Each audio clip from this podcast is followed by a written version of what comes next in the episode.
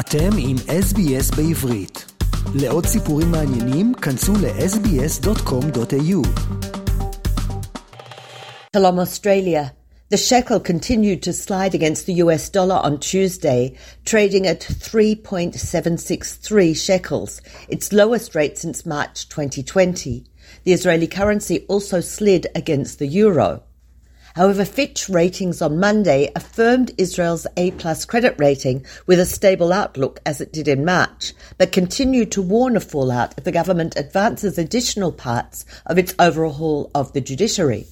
Prime Minister Benjamin Netanyahu and Finance Minister Bezalel Smotrich, who have rejected repeated warnings by economists that the overhaul could damage the economy, hailed the announcement saying it proves that what we have repeatedly said from the start is true. Israel's economy is strong, stable and resilient thanks to our responsible and conservative policy.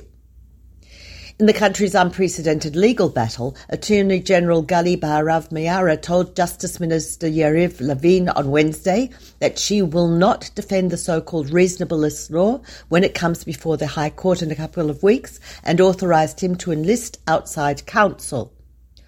Coalition Whip Ophir Katz said on Thursday that the government plans to pass a law intended to confirm Haredi exemptions from serving in the IDF in the next Knesset session before it resumes legislating the rest of the coalition's judicial overhaul.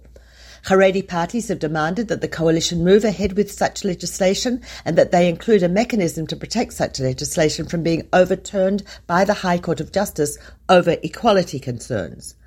Prime Minister Netanyahu has promised foreign media, but not Israelis, that he will not remove the High Court's ability to override legislation.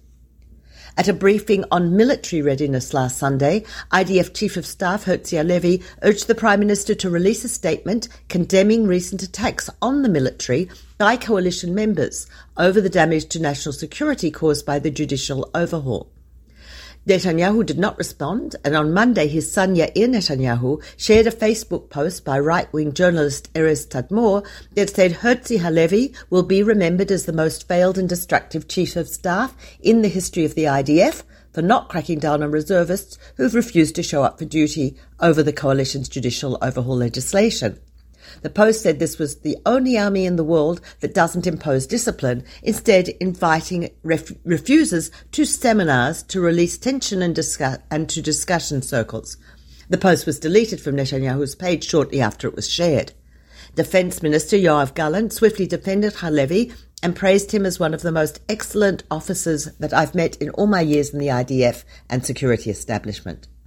Without explicitly condemning the post shared by his son, the Prime Minister then tweeted that the country faced big challenges and that he was working day and night together with the Defence Minister and the IDF Chief of Staff, senior IDF officers and security forces to jointly guarantee Israel's security under all circumstances. Opposition leader Yair Lapid on Wednesday called on Prime Minister Netanyahu to fire ministers who attacked the IDF. Lapid said the vile and false attacks on the Chief of Staff in recent days, including by senior government ministers, coalition MKs, and even the Prime Minister's son, are a direct attack on the army, Israeli society, national resilience, and national security. During a meeting with Defence Minister Yoav Gallant, pilots in the IAF reserves re- warned on Tuesday that they may not be willing to carry out attacks on behalf of Israel should it slide into authoritarianism. They told Gallant that they understood their fellow reserve pilots who'd already stopped volunteering for training or operational duty to protest the, ov- the judicial overhaul and that they too were considering joining the revolt. Head of the Navy, Vice Admiral David Saar Salama, on Thursday suspended a senior reservist who announced earlier this month that he was no longer showing up for volunteer duty in protest of the government's plans, and a second rear admiral faces the same fate. Rear Admiral Ofer Doron and Rear Admiral Eyal Segev, who both serve as heads of operational headquarters and as deputies to Salama in emergencies, announced earlier this, me- this month that they would end their volunteer reserve duty, saying they refused to serve in a dictatorship. Salama's decision was approved by IDF Chief of Staff Herzi Halevi. Speaking at a ceremony on Wednesday, Police Commissioner Kobi Shabtai and National Security Minister Itamar Ben-Gvir sparred publicly over the question of to whom the police are accountable, the elected government or the law. Shabtai sent a message to the coalition in his speech when he said unequivocally that the police have only one compass, always the law and the statutes. As long as I'm its commander, the law will rule and the force will act only in accordance with it. Ben Gvir responded by saying the principles of democracy are that the nation goes to the ballot box and has its say, and those elected need to set a policy. This policy is the policy that everyone must act in accordance with. That's how it is in a democracy. People go to the elections, politicians are elected, and the policy they set must guide us all. The police announced on Thursday that officers had arrested 85 suspects and detained an additional 48 people for questioning in a large operation aimed at cracking down on violent crime in the Arab community. Police carried out raids over a 24 hour period and seized large stashes of ammunition as well as around 1.5 million shekel in cash. 146 members of Israel's Arab community have been killed as a result of violent crime since the start of 2023 more than double the toll at this time last year. A group calling itself the Al Ayash Battalion, named for a Hamas bomb maker killed by Israel, attempted to launch a homemade rocket from Jenin at the nearby settlement of Shaked on Tuesday morning, the latest in a series of mostly unsuccessful attempts. A video published by the group on Telegram showed a projectile mounted on a launcher but did not show the launch.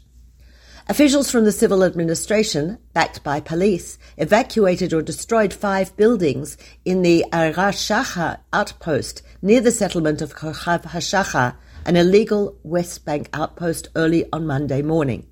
Right wing activists and residents of the outpost tried to oppose the evacuation by burning tyres and scattering spikes on the road leading to the outpost. Minor, scu- minor scuffles also broke out at the scene.